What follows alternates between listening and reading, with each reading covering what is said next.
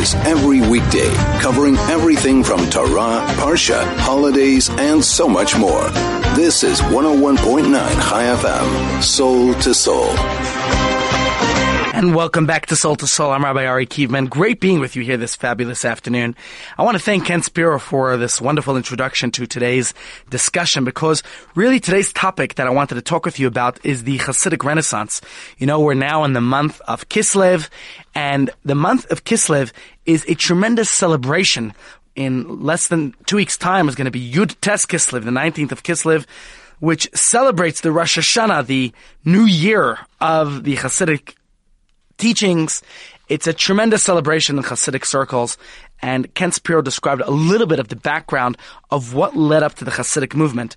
And considering that it's going to be Yud Tes Kislev, this special momentous day on the Hasidic calendar in just a few weeks. I think it's appropriate to talk a little bit about the background of the Hasidic movement and what made this day a celebration. And when in two weeks' time Yud Tes Kislev comes around, you'll hopefully have a well-rounded background from the Hasidic perspective of why it's such a celebration. You see, we Jews, we are all types and we like to have our things and there's those who like control and power. So there was power and there was controversy in the in the birth of the Hasidic movement. So what I'd like to address in the coming three weeks, today, next week, and the week after, when we talk about the Hasidic movement, we're going to talk about the what brought about the Hasidic movement. As Ken Spiro pointed out, the aftermath of the devastation that was brought about the, by the Khmelnytsky pogroms that occurred in 1648, 1649. And maybe talking a little bit about that background, we see when the Baal Shem Tov, Rabbi Israel Baal Shem Tov arrived on the scene and how he initiated a whole new movement that breathed new life, vitality into the hearts of the Jewish masses after a really devastating period in Jewish history. The problem was that it wasn't such an easy bed of roses. It wasn't a walk in the park. The teachings of Hasidus were soon regarded with suspicion, with skepticism by many of the scholars of that time, including the great Gaon of Vilna and many other great scholars at the time. And Ken was describing a little bit about that atmosphere of some of the things they made fun of the Hasidim for. We could talk about it. We could discuss it. And perhaps you could even share your two thoughts about it. And you're welcome to call into the studio. I'm happy to discuss it with you. The studio number is 010-140-3020 or the free way of sending your message across is WhatsApp. We all do WhatsApp. It's easy, simple. Just send your WhatsApp to 061 895 1019. Again, 061 you should actually store this number on your phone, you know, so you'll just have it on speed dial or WhatsApp. You go into your WhatsApp and type in Chai FM on the top and it will always come up. So if you're looking for that number, what's that number again for Chai FM? Here it is again.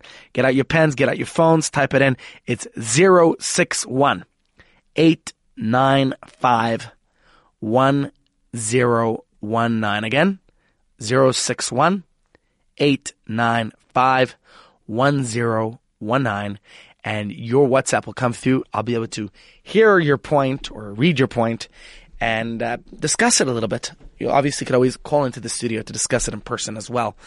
But there were many Hasidic movements, but it started it started with one Hasidic movement, started by the Baal Shem Tov.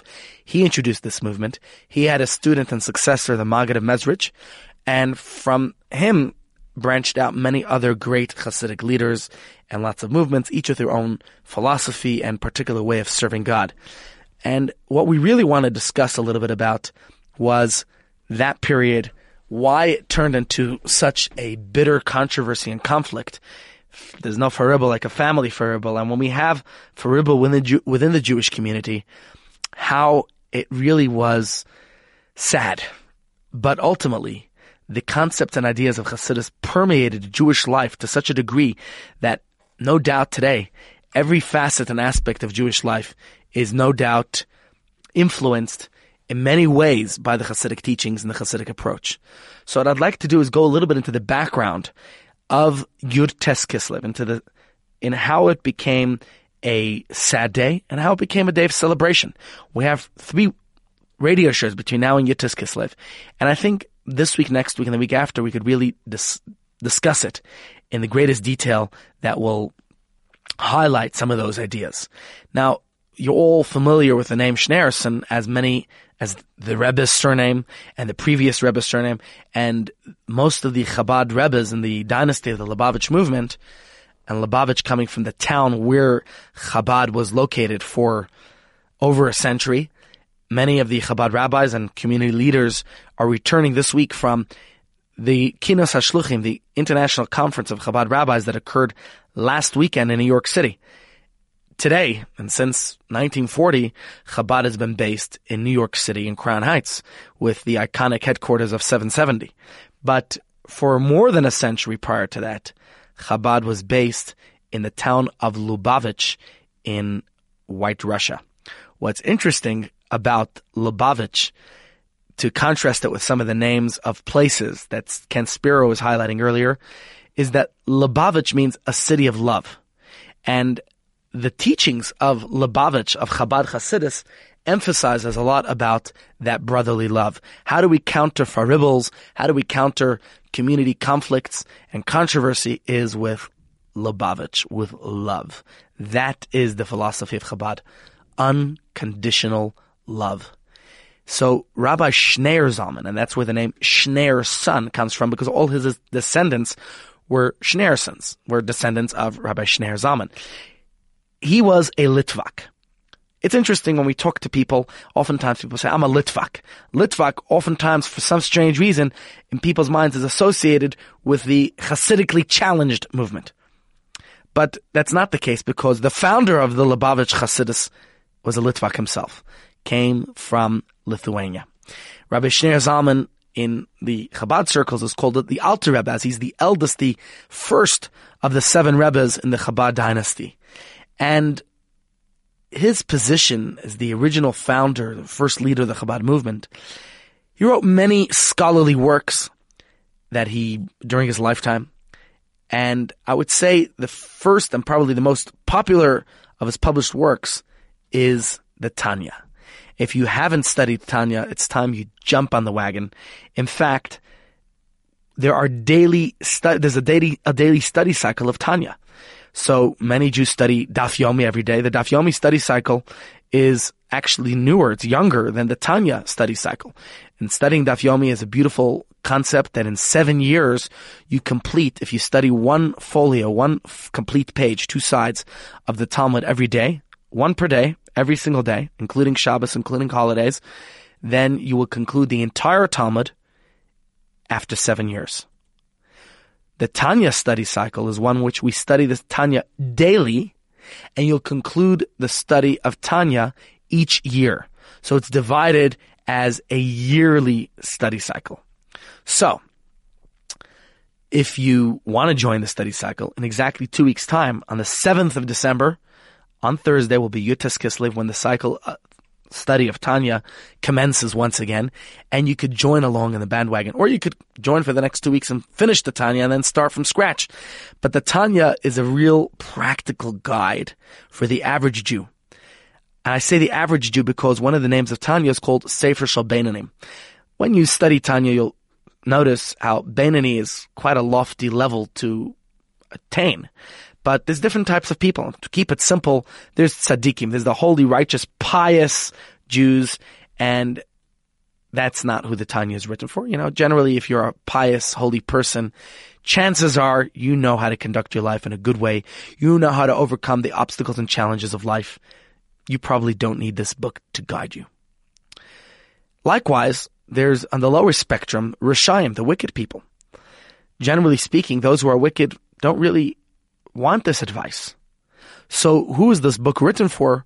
Rabbi Shneer Zalman wrote it as a practical guide for the Beinoni, for the average, so to say, intermediate Jew to navigate their personal journey in healthy spiritual alignment because don't we all want to grow constantly spiritually, lifting ourselves this week in the Torah portion, we talk about the ladder that Jacob sees in his dream. And our sages tell us that ladder represents our personal ladder in life, our personal growth. And very important to always recall that in this ladder of life, it doesn't matter which rung you're at. That's not what makes the difference. What's important is the direction in which you're heading. You could have somebody on top of the ladder and falling down. They are in a much lower place than somebody who might be on a much lower rung, but is climbing up. So it's important is not the rung you're at, but the direction in which you're heading. And so when many people were approaching Rabbi Schneur Zalman and were seeking his guidance, and his advice, he decided as a substitute for his personal mentorship to the throngs of people who were seeking his guidance, it would probably be ideal to write a book and in that book to include answers to the most prominent questions that people were approaching him with. And so the Tanya's influence, I would say, has been very significant in many ways, and it continues to grow. I would say now it's 220 years after its first printing, 1796. You're looking at 221 years since the Tanya was first printed, and thousands of Jews worldwide study the entire book in the annual study cycle that I talked about. Many rely on it as the driving force behind their personal relationship with God. In this town alone in Joburg, there are so many shiurim and Tanya you could catch every day. Right here in Joburg, I know that there are shiurim at Yeshiva College, at Or Sameach, at Aish HaTorah, at Chabad, at the, every Chabad center, no doubt has a shiur, a discussion daily on the Tanya. And Tanya certainly can inspire a person to really grow in their personal life in so many ways and to help us overcome any of the obstacles and challenges we face. One famous teaching, one of the I guess just a little nugget from the Tanya teachings is the concept of moach shalit alalev, that your mind must control your feelings. Moach, the brain, should be in control of the heart. So oftentimes we instinctively behave, but be- behaving based on our instincts is a very animalistic tendency. Animals don't think through what they're to do. There's an instinct. I see a kill, I see an opportunity, and I seize the opportunity what Tanya teaches us is to think it through. Now, obviously, this sounds like common sense, but Tanya gives you the tools how to actually achieve this, that you think through what you do. And when you could be in control of your feelings, your emotions, when your mind controls your heart, boy, will you feel a lot more successful in so many aspects and areas of your life, both financially, personally, emotionally, psychologically, spiritually, in so many aspects and areas. But as popular as the Tanya is today, the problem was in the time of its initial release in 1796, life was anything but a bed of roses. It was not easy for its author, the Baal HaTanya, Rabbi Schneur Zalman. It was not easy for those who studied his work, for those who applied his, the, the teachings of Tanya in their daily lives. In fact, the Alter Rebbe, Rabbi Schneur Zalman himself, and some of his students, the Hasidim, were greeted with a heavy dose. I talked before about the skepticism, the cynicism, the hatred, animosity, the the feeling that escalated into this large scale controversy and a total communal division. And so I don't really want to focus that much on the division because I believe we've there's been reconciliation since and much of that has changed. But it's worthwhile just briefly reviewing the events that led up to the arrest and ultimate liberation of Rabbi Schneur Zalman, with which leads to the celebration. So just to go into a little bit of the historical context, context at that time, it was May 1798. I'm talking about the, the festival of Shavuos. Now, I know that I'm born on Shavuos, 29th of May. May 1798, the 6th of Sivan there was a libelous testimony lodged against Rabbi Schneur Zalman. It was written and sent to the Tsar's prosecutor general. The testimony said quite a few shocking allegations were included within this testimony. And I'll share with you some of them today. They alleged that the Alter Rebbe was gathering a whole following of young Jewish youth and he was training them to live a lifestyle of crime, of revolution. And he's indoctrinating them with a support of revolting against the Tsar. Now you think about this, communism fell exactly 100 years ago in 1917. My grandmother was a young girl of five then. And she describes to me of what life was like during those days after the fall of the Tsar. I'm sorry, did I just say the fall of communism? communism only fell in 1991. But I'm talking about the Russian Revolution was 1917, 100 years ago.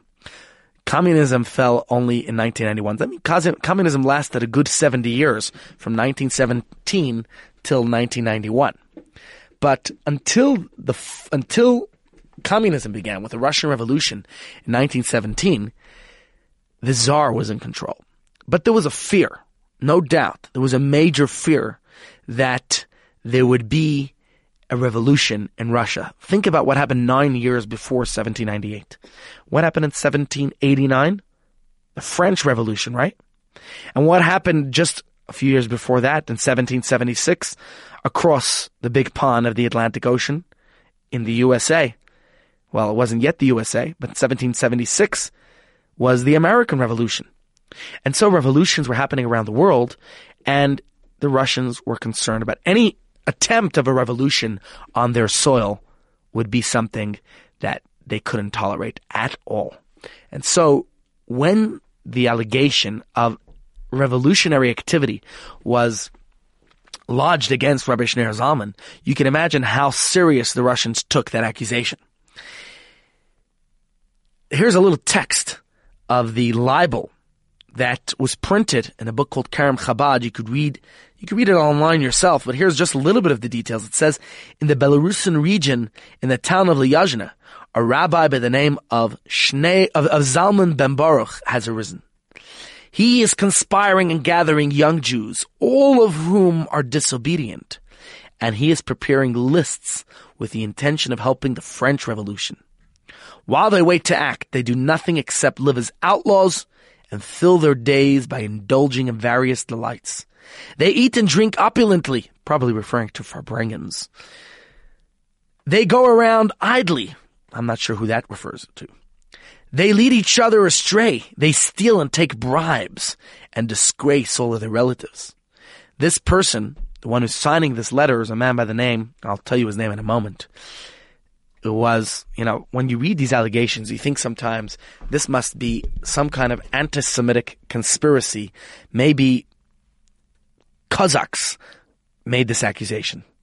The irony is, this was lodged not by anyone but a fellow Jew by the name of Hirsch ben David of Vilna. So, a fellow Jew, a fellow Lithuanian Jew, who took the opportunity here to slander a great rabbi and his movement.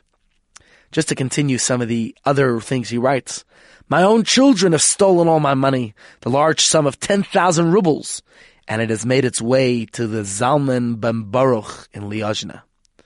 I have not been able to track down my children and the other evil people because of the bribes that they had given to the authorities. They also have advocates in St. Petersburg who protect them and their friends. They deserve nothing else but to be drafted into the army and to be sent to the front, or perhaps to exile them permanently into the wilderness. And the allegations continue, and you could just imagine in a time when the Russians are afraid of any threat pertaining to a revolution, it's taken very seriously. And so not long after that, in September 1798, on the festival of Shmini Atzeret Simchas Torah, the Alter Rebbe was arrested. He was imprisoned at the Peter Paul Fortress in St. Petersburg as a suspected revolutionary. And not just he, but many of the Hasidim from Vilna were detained then as well. So you're looking at within the Vilnius community how there's a rift and you have fellow Jews slandering with such lies, uh, libelous accusations. And some of them, they took a little bit of truth and just stretched it. For example, one of the allegations, one of the accusations was that Rabbi Shneur Zalman is supporting an enemy country of the Russians because he was, it was proven that he's sending money to Jews living in the Holy Land. Israel at that time was controlled by the Ottoman Empire. Now the Turks and the Russians didn't seem to get along in those days, not like they get along much today.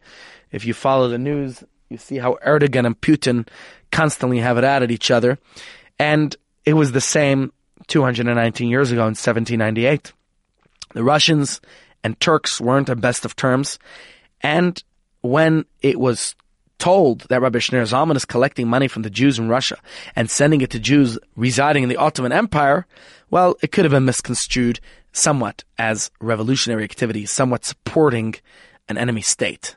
And this all led to his imprisonment. He was incarcerated and interrogated, investigated all this time.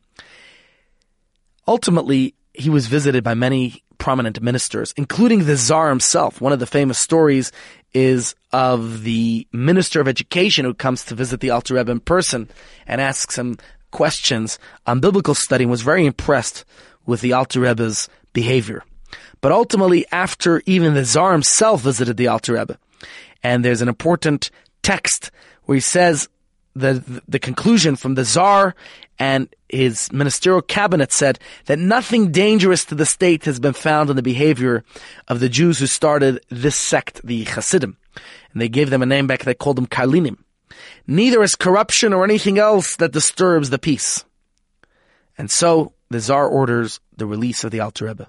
What day did that happen on? The 19th of Kislev, 1798. Exactly 200 and 19 years ago in two weeks' time, November 1798. And of course, that day is turned into a day of tremendous celebration. It's called the Rosh Hashanah of Hasidus. It's still celebrated as the foremost Hasidic holidays in the Chabad circles. And you can imagine how his final liberation, his emancipation from prison that day, turned into such a great celebration. Join me next week when we're going to just talk a little bit about the Alter Rebbe's response to this. Think about if you were in his shoes. If you were accused of all these terrible libelous allegations, accusations, and spent 55 days tormented in a jail cell. Not just you, but some of your important followers too. How would you react after that? And you're welcome to research how the Alter Rebbe, Rabbi Shneur Zalman himself reacted. And next week, please God, we're going to look at a, a fascinating letter that was penned by Rabbi Shneur Zalman. He writes this letter to his Hasidim, to his followers, and just observe the strength of character that he had. The remarkable response to this episode that he endured, this harsh experience, but how he personally felt to persevere from there and not to perpetuate the cycle of violence, of hatred, of animosity. And I think we could all glean some very important lessons and information about this dispute from Rabbi Shneur Zalman's response and perhaps how you could apply it in your own life as well. Well, I think that's all for today, but we got a very important announcement to you